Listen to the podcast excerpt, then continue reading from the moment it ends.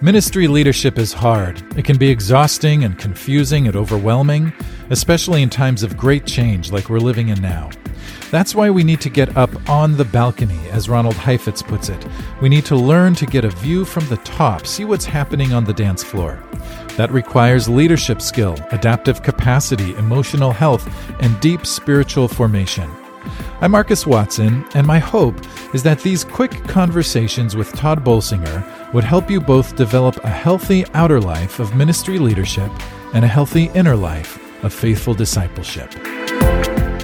Hey everyone, uh, I'm here with Tod Bolsinger again for another quick conversation uh, for the long haul of leadership. And uh, today we're going to talk about the mission of God. This is from Michaela O'Donnell's book, Make Work Matter. And by the way, Michaela is the executive director of the Dupree uh, Center for Leadership uh, at Fuller, of which the Church Leadership Institute is a part. And so it's great to talk about uh, this quote from her book.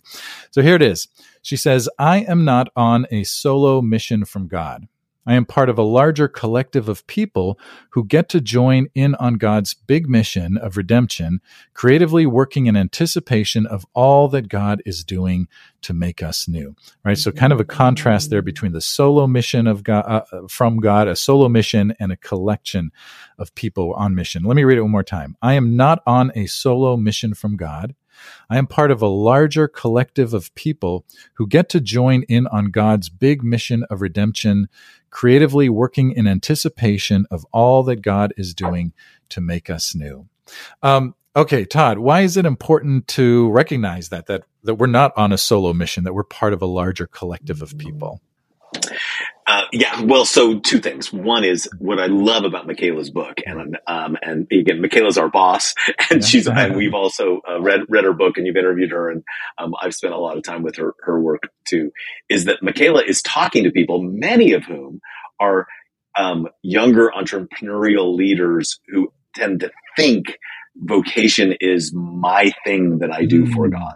Yeah. And she's really humbly, as a person who is as capable as anybody I know, she's one of the strongest leaders I know, she's really reminding us that what is truly makes our lives meaningful and our work meaningful and our vocations meaningful is to lose it in something bigger than yourself. Mm, yeah. And that notion that we are actually long for our contribution to be part of something bigger than ourselves, that ultimately is part of what God is doing in the world, is the ultimate uh, sense of calling and fuel for mm-hmm. the challenges of leadership.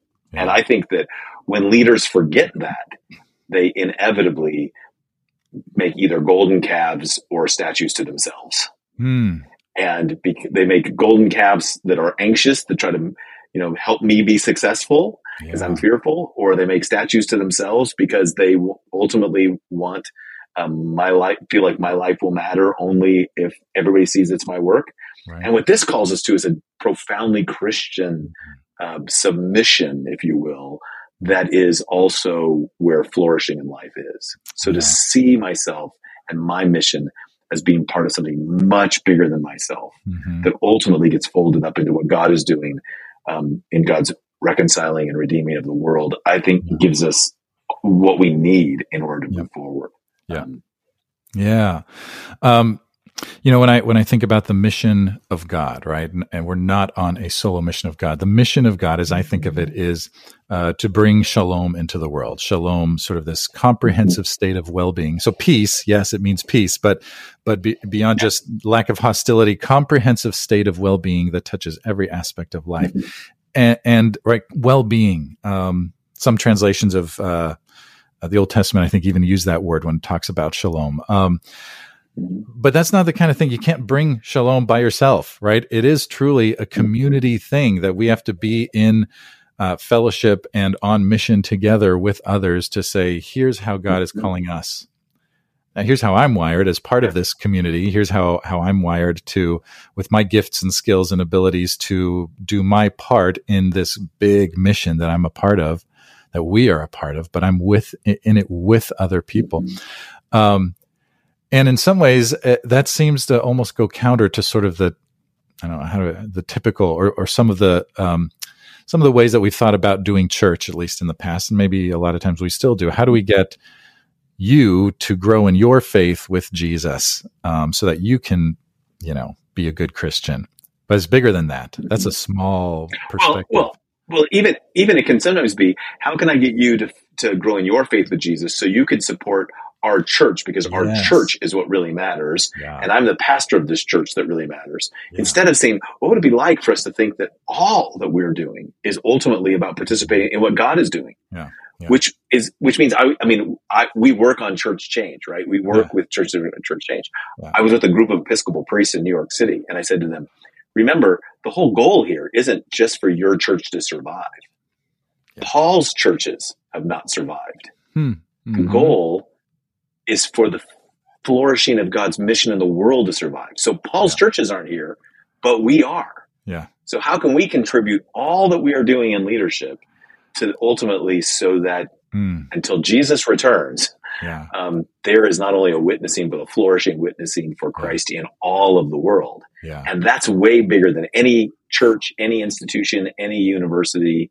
I mean, yeah. the very first question we should be asking is, how are we participating in what God is doing in the yes. world? And what does that require of me? Yeah. So, yeah, uh, that, now that is a hard, that's a hard thing for pastors and even uh, committed church members to think about. Oh, wow. It's mm-hmm. not about my church. And, and of course, a lot of, a lot of pastors, you know, we've got our egos and so we have to let go of that. Right. And mm-hmm. even if I look like a bad A bad, I put that in air quotes, pastor, mm-hmm. because my church, you know, isn't as successful, or or I had to shut it down for the sake of the mission, or whatever it might be. Uh, anyway, there's a lot of letting go um, when yeah, you, yeah, when, when you realize it's not yeah. all about you on a solo yeah. mission. Yeah, yeah, yeah. yeah the um, John chapter twelve, the verse that has made a lot of impact upon me in the way that I help, even helping when we help teachers learn, we often come back to John chapter twelve. Jesus hears that the crowds are coming. And then he says, look, unless a grain of wheat falls to the earth and dies, yeah. it remains a single grain. Yeah. But if it yeah. dies, it bears much fruit. Yeah. So they tell Jesus, hey, the ministry's growing. It's expanding. Yeah. It's growing. And he hmm. reminds them that the grain, if you want your life to be fruitful, you have to be willing to fall to the earth and die. Yeah. So that's interesting yeah. because yeah. it talks about the soil that, that our lives can be fall to the earth in. But remember, if you're not a grain that falls to the earth and die, what happens? You are a single grain that will just shrivel up and die. Yeah. Like like death and loss and letting it all go, it's all inevitable. The question isn't about can you hang on to it.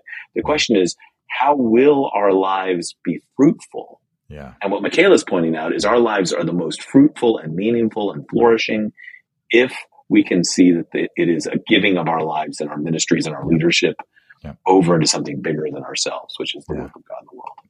Amen. Amen. Um, let me just mention that uh, we have a full-length uh, interview with Michaela uh, on uh, the podcast, uh, episode one hundred fourteen. The title is Meaningful Work. And so if you want to hear uh, from Michaela directly on, on some of this stuff, it's uh, really good. Uh, so I invite you to check it out. Uh, let me read the quote one more time. She says this, I am not on a solo mission from God. I am part of a larger collective of people who get to join in on God's mission of redemption, creatively working in anticipation of all that God is doing to make us new. Well, thanks for listening to this quick conversation with Tod Bolsinger. If you find the Spiritual Life and Leadership podcast valuable, would you share it with someone you know? And would you also rate and review the podcast? That helps to make the podcast more findable for others. Again, thanks for listening, and I will see you next time here on Spiritual Life and Leadership.